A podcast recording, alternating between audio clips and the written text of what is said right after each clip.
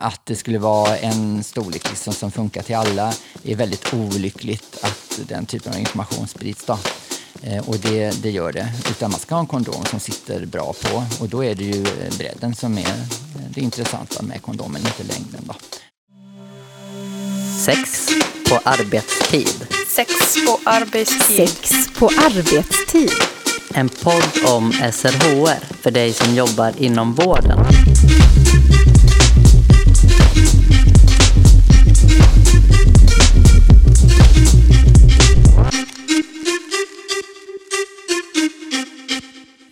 Sverige är vi ganska dåliga på att skydda oss mot könssjukdomar. Trots att de flesta är positiva till att ha säkrare sex och använda kondom så är det få som faktiskt gör det i praktiken. Något som verkar lätt är helt enkelt rätt svårt. Det här avsnittet handlar om säkrare sex med fokus på lust och njutning. Hur kan vi hjälpa människor att skydda sig själva och andra utan att använda pekpinnar och fördömanden? Jag heter Elin Klingvall och jag gör det här avsnittet tillsammans med min kollega Anna Skoglund. Hej Per-Andreas! Hej! Hej! Vad roligt att du är här igen. Ja, visst är det roligt. När var jag här förra gången? Det var i avsnitt nummer fem. Och det var om andrologi kanske? Det stämmer. Det, Det stämmer. du. Kommer ihåg. Ja. Men idag ska vi prata om säkrare sex. Du har ju skrivit en handbok som riktar sig till vårdpersonal. Mhm. Men vad har säkrare sex med vården att göra? Det är så här att eh, det finns mycket information som vänder sig till vårdtagare, typ eh, broschyr. Det här är gonorré, eh, var vaksam på de här symptomen, så här skyddar du dig. Men det finns egentligen ingen bra information till oss som sitter och håller i de här samtalen. Om man är sjuksköterska eller läkare eller kurator, eller vad man nu har för yrkesbakgrund. Och eh, jag tycker att eh, det kändes viktigt att få ut den här informationen. Vad som kan fungera i de här samtalen och kanske vad man bör undvika. Eh, den informationen saknade jag. Så kan du berätta lite om själva handboken? Vad handlar den om? Handboken handlar om hur man kan prata med vårdtagare kring säkrare sex och det är ju ett väldigt stort begrepp och jag har valt att gå tillbaka till vad det handlade om från början. Alltså, eh, då pratar vi om 1980-tal i USA, hiv-epidemi. Man var helt enkelt tvungen att börja fundera på hur kan man skydda sig för att inte få hiv överfört. Så det var ju liksom den ursprungliga eh, beteckningen med, med safe sex. Och eh, eh, sen så har ju det eh, kommit mer liksom, teman in i det här. Alltså oönskad graviditet, hur man skyddar sig mot det, hur man skyddar sig, eh, alltså det kan handla om eh, o- biverkningar som man inte önskar på grund av om man tar p-piller eller eh, det kan vara våld i nära relationer. Eh, Alltså det, det är jättemånga teman som, som man, när man läser litteraturen om säkrare sex, som man eh, kan lägga in i det här begreppet. Då. Men eh, då hade det blivit 200 sidor till så att jag var att begränsa mig. Så att, eh, och det är, ju de, det är ju det här jag jobbar med, eh, hiv, STI och hepatiter. Då. Mm. Hur ser läget ut med hiv och STI i Sverige idag? Mm. Det är ju så här i västvärlden sedan ganska många år tillbaka så har det ju varit en uppåtgående trend med eh, STI och framförallt kanske gonorré eh, och eh, syfilis. Och eh, eh, det här, så är det ju över västvärlden generellt. Och eh, nu var det ett helt speciellt år som vi har bakat om oss med, med eh, med eh, corona och så. Och då har ju talen gått ner lite grann. Men generellt sett så är det ju en uppåtgående trend och eh, det bör man ju göra någonting med och fundera på hur man ska få ner de här siffrorna igen. För det kan man ju göra och det ser ju olika ut i olika länder. Så att det är ju inte någon naturlag vi pratar om utan vi kan göra väldigt mycket i vården för att få ner de här siffrorna. Ehm, och ja, men det är ju det är, det är en viktig fråga för folkhälsan generellt. Då. Är det bara gonorré som har ökat eller är det andra överförbara infektioner? De, de infektioner man eh, pratar om framförallt, det är ju eh, syfilis och gonorré. Och det är ju två allvarliga infektioner bägge två. Eh, båda går ju att behandla. Det finns ju bra behandling mot det. Men eh, syfilis är ju en jätteallvarlig infektion om man inte får en behandling och det går många år. Då är det ju en infektion som man kan avlida i. Eh, och eh, när det gäller gonorré då, så är man ju också bekymrad för det. För just det här att det kommer stammar som inte eh, antibiotika eh, klarar av att bekämpa. Då. Och det är man ju jätteorolig för att det här ska komma in till, till vår del av världen, i Sverige och så vidare. Eh, och det är liksom en prioriterad uppgift. Eh, för om man väl får in stammar så, så eh, då, då har man ju ingen effektiv behandling att ta till. Och det, det vill man ju absolut inte. då. Handboken handlar ju som, som nämnts om säkrare sex, men det handlar också om riskreducerande handlingar. Vad innebär det? Riskreducerade handlingar när man pratar med vårdtagare så förstår man att de har funderat mycket över det här. Och jag skulle säga att de allra flesta människor de har nog lite olika knep och tricks eh, på, på, eh, med sig när de går in och har sexuella relationer. Och eh, en sån där klassisk grej kan ju till exempel vara Eh, om det är två eh, män som har sex med varandra till exempel, att vara den, den ehm, aktive parten, alltså den som sätter på om det är ett analt samlag och den andra till exempel kan vara en misstanke om att den har, har, har hiv, eh, då är ju det är mycket mindre risk att vara den aktive, alltså påsättaren, än tvärtom. så att säga. Och det har ju just med hur slemhinnorna ser ut i, i baken och så vidare och att det kan bli bristningar och att, att sädesvätska tar upp där och så vidare. Så att, eh, ja, eh, och den här typen av tänkande har ju liksom jättemånga människor på olika sätt, hur man skyddar sig. Eh, och eh, en del eh, har ju verkligen tänkt igenom det där och kanske tvingas tänka igenom det också just för att man lever, lever ganska riskutsatt eller i miljö där det finns mer uh, STI och hiv. Så att det kan nog se lite olika ut hur pass reflekterad man är kring det här. Men på ett eller annat sätt så har många människor med sig det här tänkandet. Då. Mm. Så riskreducerande handlingar handlar helt enkelt om det en person kan göra. Eh, vilken sexuell praktik man kan ha som är mindre risk. Ja. Vilken position man tar ja. en sexuell akt. Till exempel. Mm. Och vad har det med vården att göra? Varför behöver vården ha kunskap om de här handlingarna? Alltså jag tror att vården eh, gör mycket bra. Men det kan vara en risk att man för fram ett litet förenklat budskap och som är lite ensidigt sådär att använd kondom, här har du en paket kondomer, varsågod. Men det är inte säkert att vårdtagaren är där. Den kanske eh, kondom är ett jättebra skydd, men det, det, finns personer som inte är så väldigt intresserade av att använda det.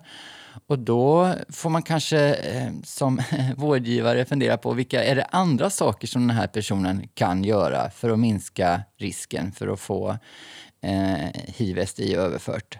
Eh, och det är det ju absolut. Eh, och sen handlar det ju mycket om liksom hur mycket risk är då vårdtagaren villig att, eh, att liksom, eh, eh, acceptera eller leva med. Då. Eh, det, det, det, ser ju väldigt olika ut, så det där måste man ju prata om och förklara om att olika handlingar innebär lite olika risk.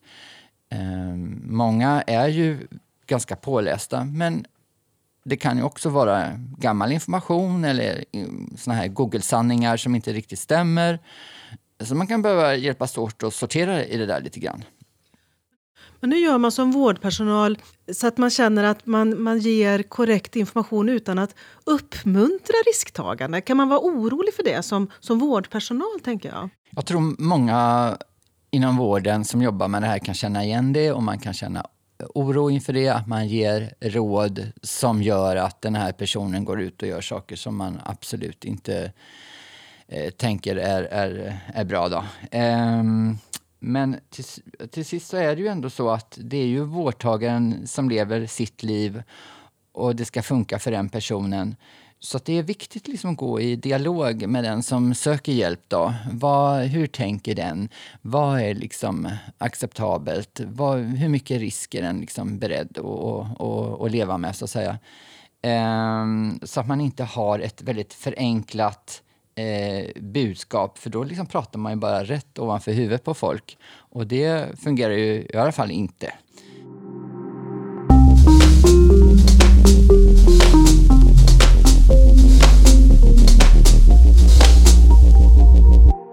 Handboken heter ju Säker, säkrare, säkrast. Kan, kan sex vara helt säkert? Jo men absolut, och det är ju det som är liksom lite intressant med ett begrepp som vi har, eh, som är liksom, som vi alla använder, då, säkrare sex. Men i det här begreppet så, så finns det ju något väldigt normativt, för att det är ju så att sex kan ju vara helt säkert. Man kan ligga bredvid varandra och, och onanera till exempel, helt säkert. Man kan ha sex med sig själv, helt säkert. Man kan ha sex över eh, en kamera, helt säkert. Alltså med tanke på hiv-STI. Uh, eh, och om man bara använder ett begrepp som säkrare sex så låter det som om det aldrig kan vara säkert. Men det kan det ju vara. Och det måste man ju också kunna lyfta fram och prata om. Så det finns ju någonting normativt i det, vad sex är för någonting. Och det är ju jätteintressant. Alltså i det här ligger det ju att man tänker att det är ett, ett samlag helt enkelt. Att det är en, en, penetration och utbyte av kroppsvätskor och så vidare. Det är det som är riktig sex då. Eh, men eh, det gäller ju liksom att, att, vidga på det där också och se Människor kan ju vara väldigt oroliga för de här frågorna och, och, och, och infektioner och så. Men också kunna rama in det och säga att jo, men sex kan vara helt säkert. Eh, och vad betyder det? Jo, men det är den här typen av eh, sexuell praktik. Då. När någon är väldigt orolig, hur, hur gör man då för att liksom nå fram och, och, hitta vad den är orolig för och mm. vad man kan göra tillsammans? Hur, hur, ställer man frågor eller pratar kring det? Mm. Nej, men alltså det där är ju, det är väldigt individuellt, tänker jag. Eh, framförallt lyssna in, vad grundar sig oron i? Ofta så när jag eh, träffar vårdtagare så, så får jag liksom en känsla av att det kanske är den inte riktigt vet själv vad den är orolig för. Är det verkligen det här? Det är någonting, beskriver de. Eh, och det kan till exempel vara, mm, handla om och, och en rädsla till exempel för att få hiv överfört. Även om man inte har utsatt sig för någon risk egentligen eller risken skulle vara väldigt, väldigt låg.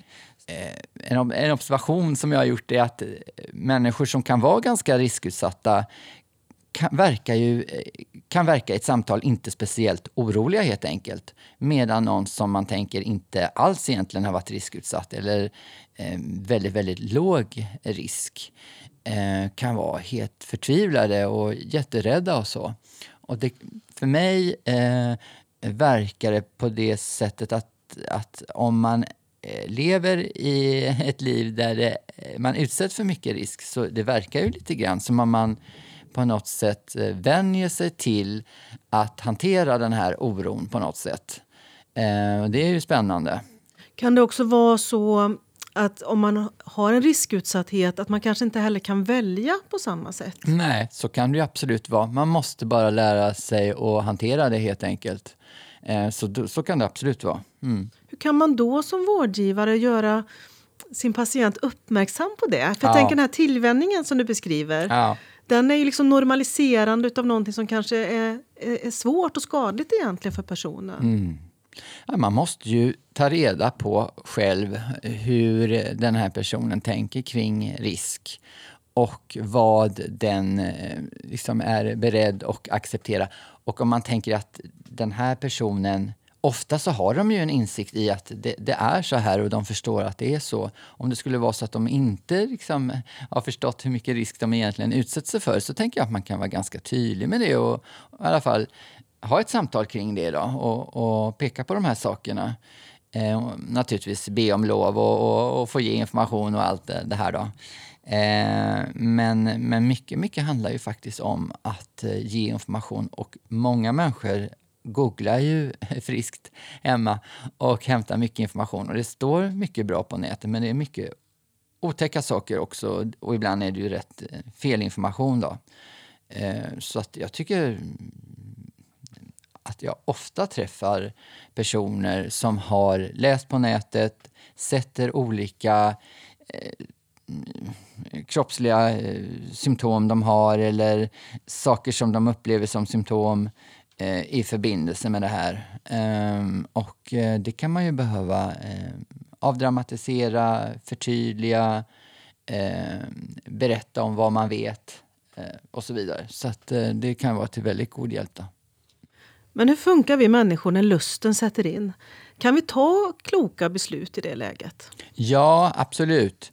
Eh, när det gäller kondom då, till exempel så är det fint att, att tänka lite grann sådär. Eh, det är lite grann som med cykelhjälm faktiskt. Att eh, om jag ska åka till matbutiken 200 meter bort eller om jag ska åka liksom en lång runda, liksom två mil, så kan ju den där, den kan ju, olyckan kan ju ske liksom efter 500 meter, men den kan ju ske efter 50 meter också. Och så tänker nog många att ja, men då har jag en cykelhjälm så det spelar ingen roll om jag bara hunnit ner för gatan lite grann om jag blir påkörd av en bil. Alltså jag blir lika mycket skadad oavsett hur långt jag har kommit. Så jag har alltid en cykelhjälm. Och det är liksom en framgångsfaktor när det gäller kondom också. Att tänka att ja, men är det en person som jag inte vet, eh, vi har inte varit och testat oss och jag vet inte hur det är med en status och så med hiv-STI eh, då kör vi med kondom, så är ju det helt säkert. Och det liksom, har man det liksom lite inpräntat och sådär, Eh, så är ju det absolut en framgångsfaktor. Där det kan bli eh, problem då, det är ju när man börjar och eh, filosofera lite för mycket sån där, eh, om jag tar något dumt exempel, liksom att man är på eh, puben och så träffar man någon trevlig person där och så börjar man och prata och, och ja, jo men den där personen jobbar ju i vården. Oj då, personen är sjuksköterska. Ja, säkert går de att testa sig massor på sitt jobb, har full koll på symptom och de är så ordentliga de här personerna som jobbar. Nej, de har ju inga, kan inte ha någon STI, det är ju inte möjligt. Och så droppar man kondom. Alltså man har liksom gått många varv där och liksom börjat tänka på eh, liksom osanningar, liksom för, föreställningar om hur människor är. Eh, och och det, det, är ju då liksom det kan gå, gå galet. Då. Så att det bästa är ju naturligtvis om man, om man tänker som på den där cykelhjälmen, att den, den, jag kör säkert helt enkelt. Hur brukar det gå till när du pratar om de här sakerna med patienter? Ja, jag brukar, jag brukar vara ganska öppen och sådär i samtal. Fråga vad de vill ha hjälp med. Så, börja med det. Eh, höra vad, vilken typ av information de har behov av att veta. Eh, vilka frågor de har. Men hela tiden öpp, eh, som öppna frågor. Eh, uppmana till dialog, främja det. Eh, vi brukar alltid ta en, en runda, om de vill, inom vår kondomeria som vi har. Då. Eh, Eh, och det brukar bli jättekul möten för där har inte de riktigt eh, varit förberedda på att de ska få vara med om någonting sånt här eller hört talas om. Vad är en kondomeria? Men så kondomeria är ju det är liksom, man ska säga, en liten utställning med kondomer som är, alltså det är väldigt tydligt eh, satt upp då i till exempel eh, plastburkar. Eh, så att man får liksom hela spektrat med olika kondomer som finns och, och eh, slicklappar, eh, vaginala kondomer, glidmedel, allt det som man kan behöva. Alltså eh, snyggt eh, uppsatt och, och, och lätt att liksom plocka med sig vad man behöver och så. Och eh, det brukar bli väldigt bra samtal och det som slår mig är ju att du kan ju vara liksom 30, 40, 50 år. Jag träffar ju många som är lite äldre och många har liksom aldrig fått den typen av samtal så det, ibland kan man tänka att nej, men de är nog inte så intresserade av att ha kondomsamtal så, de är ju 40 år den här personen. Men det stämmer inte riktigt. De tycker att det är jättespännande och intressant. Eh, många bra frågor. Eh, så bara man har något, något intressant att erbjuda så kommer det ju spontant frågor. Hur är det med kondomer då? Är det någon skillnad? Hur vet man vilken kondom som passar och vilken en ska ha? Vi jobbar ju mycket med det här lust och njutningsorienterade fokuset då, och den typen av rådgivning. Och eh, att, att man ska hitta en kondom som passar helt enkelt. Så det här eh, att det skulle vara en storlek liksom som funkar till alla. Det är väldigt olyckligt att den typen av information sprids. Då. Eh, och det, det gör det. Utan man ska ha en kondom som sitter bra på. Och då är det ju eh, bredden som är eh, det intressanta med kondomen, inte längden. Då. Och det kan man till exempel eh, mäta med, med en, en kondommåttband. Eh, det har vi fram, tagit fram, så det har vi också eh, väldigt lätt att liksom, ta reda på vilken typ av kondom man ska ha. Och sen finns det ju, eh, en, ett fokus är ju storlek, ett annat är ju material och sen kan det vara andra sidor med kondomen som man eh, tycker är fina. Eh, att det är en viss eh, lukt eller att det är viss textur på den eller att det finns något bedövningsmedel på insidan som kan hjälpa en och så vidare. Hur kan ett bedövningsmedel hjälpa? Nej, men det kan ju vara så att man kanske är en person som tycker att jag skulle vilja hålla ut lite längre förrän jag får eh, orgasm och utlösning. Eh, och då kan du, har man lite bedövningsmedel på insidan av kondomen så kan det ju vara jättegod hjälp. Då. Eh, det är kanske bara det som behövs. Men finns det en kondom för alla? Jo, men det gör det. Eh, och eh, man får helt enkelt bara prova ut. Eh, eh, det kan handla om material, det kan handla om tunnhet, det kan handla om bredd eller andra egenskaper vid kondomen. Men, men alla kan ju använda en kondom. Och sen finns det ju mycket föreställningar. Man pratar med väldigt unga eh, killar, alltså 13-14 år när man har skolbesök och sådär, så är de ju jätteintresserade av eh, kondom och liksom nyfikna på det som ska komma, sexualitet och allt det här. Va? Sen händer det ju någonting för liksom 4-5 år sedan, så är, senare så är de ju mer, en del i alla fall, mer negativa. Så det har ju hänt någonting på de där få åren. Eh, och jag tänker att vi som jobbar i vården, vi, kan, eh, vi måste vara, vara duktigare på att lyfta fram eh, allt det positiva som är med kondomer. För det, det, är, det, är liksom, det är faktiskt ett väldigt bra skydd på alla sätt och vis. Och det är både skydd mot oönskad graviditet och hiv-STI. Men om en patient säger att det är mycket skönare utan, så jag kör utan? Ja, så är det. Då får man ju respektera det. Och så får man ju fråga, eh, har du, eh, vilken kondom har du använt? Och då var det kanske liksom eh, fem år sedan. Och sen eh, var det en kondom som inte passade. Eh, ja, men man får ju liksom ta det samtalet och liksom också spegla det mot att, att den förstår att ja, men då, då finns det ju risker förenat med det här. Eh, och om den då liksom tänker att jo men så är det och det är så här jag vill göra då får man ju liksom fundera på, ja men är det andra saker du kan göra för att, att minska risken? Eh, och då är vi ju inne på de här riskreducerade handlingar. Eh, så det måste man också vara öppen för att det, det är liksom där samtalet kan hamna. Och om vi eh, backar tillbaka till det vi pratade om innan då, att man är patienten som ni har först pratat, du har ställt en del öppna frågor och sen så visar du kondomerian. Vad händer sen? Ja, men eh, jag brukar ju fråga liksom vad de vill ha med sig av, av skydd och så, eh, ganska öppet. Eh, och kondomer kan man ju använda oavsett kön då. Eh, så det är information som alla har glädje av. Men det kan ju också vara så att du, eh, om du är en man som har sex med andra män eller en kvinna som har sex med andra kvinnor kanske behöver ha med sig en, en slicklapp till exempel. Kanske man vill ha det om man ska eh, ge munsex eh, analt till exempel och slicka någon i baken. Eh, då kan det vara eh, ett bra skydd. Om man tänker ändå att det är två cis-kvinnor som har sex med varandra och, inte beskriver att det finns någon, något behov av kondomer eller slicklappar. Vad kan man ge då för råd kring säkrare sex? Mm. Ja, men det är klart att eh, i vissa grupper så kan det ju vara så i befolkningen kan det vara så att det är, är mindre vanligt med, med STI och så, men det kan ju fortfarande förekomma om man kan behöva skydd. Ja, men jag tycker liksom, gå och testa idag så är ni ju helt säkra, så, så vet man det då.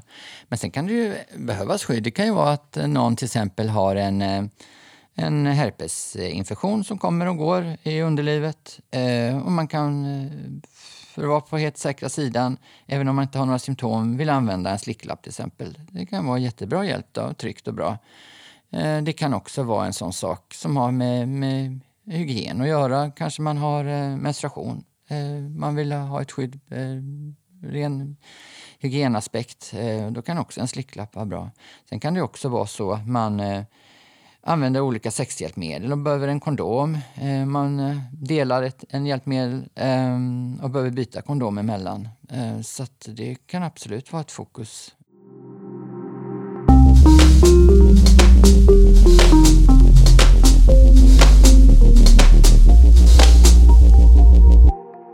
Du jobbar ju på Sexualmedicincentrum, mm. så det är kanske rimligt att man tänker att det kan finnas en kondomeria där. Men vart annars i vården tycker du att en kondomeria bör finnas? Alltså kondomeria, det behöver inte vara det att man har liksom 30 olika kondomer. Det kan ju vara så. Men jag tror att det viktiga är ju att man har en bredd. Eh, och det är därför är vi inte så glada i de här kondomskålarna. De står ju lite överallt på vårdcentraler och olika mottagningar och så. Eh, och då är det ju risk att man liksom som vårdtagare går och tar en näve med kondomer, så går man hem och så provar man och så får man en fel storlek. Det blir inte bra. Och så tänker man att jag är inte en person som kan använda kondom. Och det är ju jätteolyckligt. Då har man liksom skjutit sig i foten och saboterat eh, på lång sikt, helt i onödan. Eh, utan det är det här individuella samtalet. Så det kan ju vara det att man kanske, kanske vara en vårdcentral, eh, ungdomsmottagningar är ju jätteduktiga med den här frågan. Men det kan också vara andra typer av mottagningar där eh, människor kan ha behov och, och eh, få med sig eh, kondomer och, och andra barriärskydd. Eh, det viktiga är som sagt inte antalet kondomer utan att, att man har en bredd från eh, mer tajta kondomer till lite mer rymliga så att man får med sig någonting som sitter bra på och skönt på. Jag vet ju för några år sedan i alla fall så hade ju glidmedel lite dåligt rykte. I alla fall för personer med vulva. Man var rädd för att, att man hoppade över det här stadiet med egen lubrikation mm. att det skulle leda till smärta och så. Mm. Hur pratar man och tänker kring glidmedel idag? Jo, men just, jag känner igen den där diskussionen från ungdomsmottagningar. Eh, det gör jag. Idag tror jag kanske att det har vänt lite grann därför att eh, Eh, om det nu inte är ett, ett, eh, ett, problem så bör man nog inte göra det till ett problem utan vill man använda lite glidmedel så, så gör man ju det. Sen så är det ju så också vid, vid viss sexuell praktik så måste man ha glidmedel. Så det här är ju absolut någonting som ska finnas eh, tillgängligt på mottagningarna. Då. Du, du, kan ju inte ha ett analt samlag till exempel utan glidmedel utan då måste man ha ett bra glid. Och att man också har lite olika eh, typer av glidmedel, för de är ju faktiskt ganska olika. Är det silikon så är det väldigt drygt och då behöver du kanske inte så mycket av det och det räcker väldigt länge. Eh, medan vattenbaserat glidmedel, det säger sig självt, det, möter det en slemhinna så, så sugs det ju fort upp av slemhinna och hud va? och försvinner så får man ju fylla på allt eftersom när man har sex. Men det är, och, då är det kanske, det är, vattenbaserat är ju lättare att tvätta av och göra rent och så vidare. Så det är liksom efter smak och behag. Men, men det är ju som sagt var, det är ju inte jag som vårdgivare som ska bestämma vad, vad folk ska trivas med. Men att, att jag har lite olika material och så att erbjuda, det känns ju viktigt. I handboken så pratas det mycket om bemötande, att bemötande är viktigt för att få till ett bra säkerhetssexsamtal. Men vad är ett dåligt bemötande? Nej, men det är ju eh, när man inte har den här dialogen, när man har eh, en idé om vad det här eh, mötet och ska, ska innehålla och sen bara kör man på eh, för att få det här undangjort. Eh, och då, jag tänker att när jag möter en patient så är det ju ett lärande för mig också. Det är väldigt intressant de här samtalen, givande. Och vågar man liksom stanna kvar i det, fundera ihop, så finns det ju jättemycket som man kan liksom, eh, skapa tillsammans i det vårdmötet av, eh, av eh, lärande. Ehm, och eh, det tänker jag är en viktig del av det vi gör i vården det är ju inte bara att utföra en, en arbetsuppgift och fylla ett rör med urin och sätta en etikett på det och så. Utan det är ju någonting som har med det här med kunskap och kunskapsskapande och det gör man ju tillsammans. Det är ju inte en envägsväg, eh, liksom att jag som, eh, som har gått en vårdutbildning ska berätta för dig liksom hur det ligger till. Utan jag har ju mycket att lära utav vårdtagaren också. Alltså när man tänker utifrån bemötande också, det här att kunna ha öppna frågor. Alltså, kan du ge några exempel? Hur frågar vi? Både i det här nu pratar kring säkrare sex, men kanske också om vi ska ta prov på någon. Nej men absolut. Eh, börja helt öppet och fråga vad man kan hjälpa till med, vad den vill hjälp med. Eh, och sen går man ju, har man ju en, ett, ett sätt med frågor som man brukar höra till som har med, med om det finns symptom, när man sist hade oskyddat sex. Eh, om man vet någonting om sin partners eh, teststatus, om man nyligen har gått och testat sig ihop eh, och så vidare. Så det, det, det liksom hör ju till allt det där. Då. Eh, men sen så kommer man ju absolut in på de här andra frågorna. Liksom, hur man skyddar sig och om man är nöjd med det, om det funkar, eh, om den har några frågor kring det här. Eh, och det har de ju ofta då, så då får man liksom bygga på samtalet utifrån det. Då. Men det finns ju inget eh, facit var man landar någonstans utan det är mycket vad den önskar och eh, prata om helt enkelt. Men om, om någon vill testa sig, hur vet jag vilka tester som behöver tas och vart de där testerna ska tas någonstans? Mm. Dels så kan man ju tänka sig så här att det handlar ju om vilken typ av sexuell praktik man har. Eh, har man skyddat sig eh, med barriärskydd eller har man haft andra riskreducerande handlingar? Eh, det kan ju vara så att man faktiskt har legat bredvid, varandra och onanerat. Ja, men då tänker jag, men då är det ju inte aktuellt. Då, då kan ju inte någonting ha överförts. Vet, förstår eh, vårdtagaren att det är på det här sättet? Eh, eller är den liksom så här, obefogat rädd? Så, för så kan det ju också vara. I handboken så skriver du om gråzonshandlingar. Ja. Kan du berätta lite mer om det? Nej, men san, det är precis egentligen det vi inledde med och den heter ju Säker, säkrare, säkrast. Och det är ju liksom, det hörs ju liksom, det är ju ett, eh, det är ett spann däremellan liksom från det helt eh, säkra till eh, mer osäkra. Då. Jag kan till exempel fråga så här, använder du kondom? Det här är ett jättevanligt exempel. Ja, säger patienten, det gör jag alltid. Okej. Eh, och då vet jag ju med min bakgrund sådär att jag måste fråga vidare. Och så frågar jag kanske, använder du också kondom vid munsex? Och, och nej, men det gör jag ju inte. Och då förstår jag att den här personen, när man frågar vidare, ah, bedömer att det är en risk som den har beredd att ta därför att kanske den tänker att risken att få överfört en, en hiv till exempel via munsex är mycket lägre än annan typ av sexuell praktik. Så, eh, och då är det en gråzonshandling. Och vad säger du till patienten då? Alltså när den här personen berättar om att den har, inte har kondom vid oralsex. Mm. Eh, hur bemöter du det? Ja, jag möter det faktiskt eh, med eh, fakta och så. Eh, och frågar liksom hur, eh, vad har du fått information ifrån? Hur tänker du? Eh, och så får den berätta och sen så säger man att ja, eh, risken är ju väldigt liten men man kan inte säga att den inte finns. Eh, hur tänker du kring det när vi pratar om det på det sättet?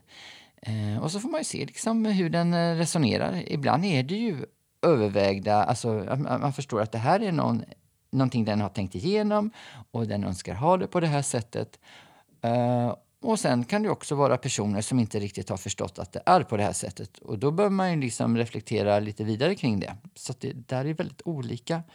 Uh, men som sagt var, den ska ju, det, är, det är ju vårdtagarens liv och den ska leva det och må bra och känna att det är tryggt och fint och sådär. Så att eh, det, det, syvende och sist så är det ju val som, eh, som personen tar själv. Då. Du skriver också om att ha tvåstegsstrategier. Vad betyder det? Nej, men så här är det. Vi pratar mycket om kondom. Jättebra skydd. Eh, men det kan också vara så att den behöver ha med sig eh, någon eh, tips och råd om hur den kan skydda sig ytterligare om den här kondomen inte kommer med. Eh, eller andra sätt den kan göra. Den kanske inte ens har tänkt på att man kan ta med sin partner och komma och testa sig tillsammans. Eh, det är ju en, det är också ett sätt att lösa hela saken på. Eh, som den kan, att man inte bara liksom för fram ett budskap om kondom, även om det är jättebra, men att det också ger tips och råd hur man kan skydda sig på andra sätt. Då. Till exempel att man behöver inte sex är också att ha icke-penetrativ sex eh, och att det är bra sex. Eh, det kan man, en, en vårdtagare behöva höra från en yrkesperson att det är på det sättet, eh, för så är det. Ehm, och, eh, så, så den typen av råd och information kan man behöva ge också då, så att den, den har liksom i alla fall minst två ben att stå på. Då. Mm. En blir ju väldigt sugen på den här handboken. Hur, hur kommer man åt den? Var, var, hittar vi den? Ni hittar den på eh, Kunskapscentrum för sexuell hälsas hemsida. Och Den går att ladda ner och det är gratis. Så hur kan man ha ett bra säkrare sexsamtal? Vad är viktigt att ha med? Ja, men jag lyfter fram några teman i den här handboken. Då. Eh, och Det är exempel på sånt som man vet eh, kan fungera i ett samtal och som man skriver om i, i forskningslitteraturen då, som kan vara teman som man kan behöva reflektera ihop. eh, kring. Och eh, då är det till exempel det här med gränser. Är det här typen av sex som personen vill ha? Känns det tryggt? Är det bra? Eh, är det det här den vill eller känner den sig pressad att göra saker som den egentligen inte vill? Så det kan man behöva prata med. Hur är det med alkohol till exempel? Är det mycket alkohol med i bilden? Eh, är det så personen vill ha det? Eh, eller känner den sig pressad att liksom göra saker och, leva ett liv som inte riktigt där, där ändarna möts? Så, så gränser kan vara ett sånt tema. Och sen kan det här vara med oro, kan vara ett annat tema. Eh, vi vet ju till exempel att en del ungdomar inte är så oroliga, kanske till exempel få en klamydiainfektion. Eh, de vet att de har hört att kompisar har haft det och så och då går man till ungdomsmottagningen och så får man en behandling. Eh, men eh, det den kan vara oro för, orolig för kan ju vara det här, vad tänker en partner, vad tänker mina kompisar? Och det är klart att inte man ska liksom elda på oron och liksom bygga upp under det, utan man kan vända på det och bygga upp under det som är skönt, att slippa oroa sig. Eh, och använder man till exempel kondom så, så behöver man inte tänka på det dagen därpå. Man behöver, man behöver överhuvudtaget inte oroa sig om man har använt det på rätt sätt. Eh, så eh, att skydda sig är ett sätt att må bra och ha skön sex eh, och slippa och få de här tankarna efteråt. Då. Eh, och sen det här med kommunikation, att det är knepigt, det är inte lätt och kanske be om en kondom, att man vill ha det och förhandla om det i, i en relation med en person som man inte känner så väldigt väl. Det kan man behöva fundera kring i ett, eh, ett vårdmöte. Vad säger jag? Hur gör jag? Eh, kanske till och med vara så konkret att man liksom funderar ihop eh, meningar tillsammans. Om det här skulle hända, vad skulle du säga då? Eh, liksom prova sig fram lite grann och hur de här orden känns att säga dem. Då. Kan du ge några exempel på sådana meningar som du och, och patienter har liksom formulerat ihop? Man, man, kan absolut ha liksom några, några standardfraser sådär som, som fungerar för en. Eh, det som kan vara knepigt är ju just att man har de här samtalen i en situation eh, när man ska ha sex, för då är det plötsligt så laddat eh, på olika sätt. Eh, det är bättre att ha den här typen av samtal eh, innan, tidigare på dagen eller i andra situationer eh, som inte är sexuellt laddade. Det är liksom det tipset man kan ge. Då.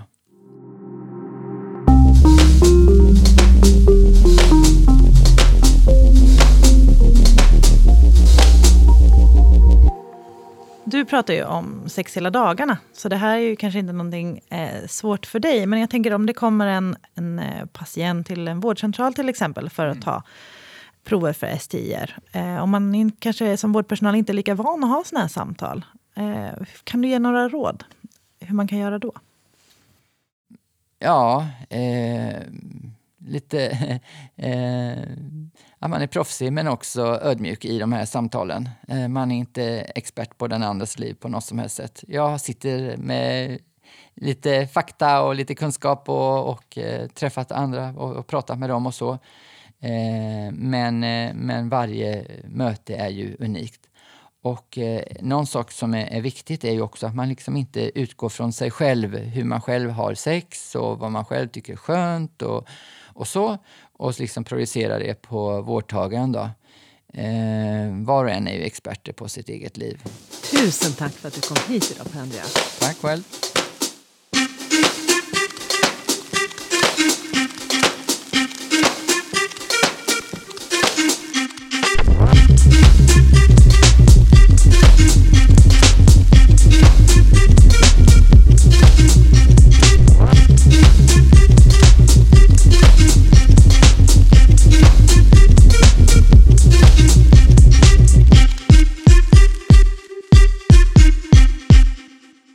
Du har hört Sex på arbetstid, en podd som görs av Kunskapscentrum för sexuell hälsa, en del av Västra Götalandsregionen. Producent var Elin Klingvall.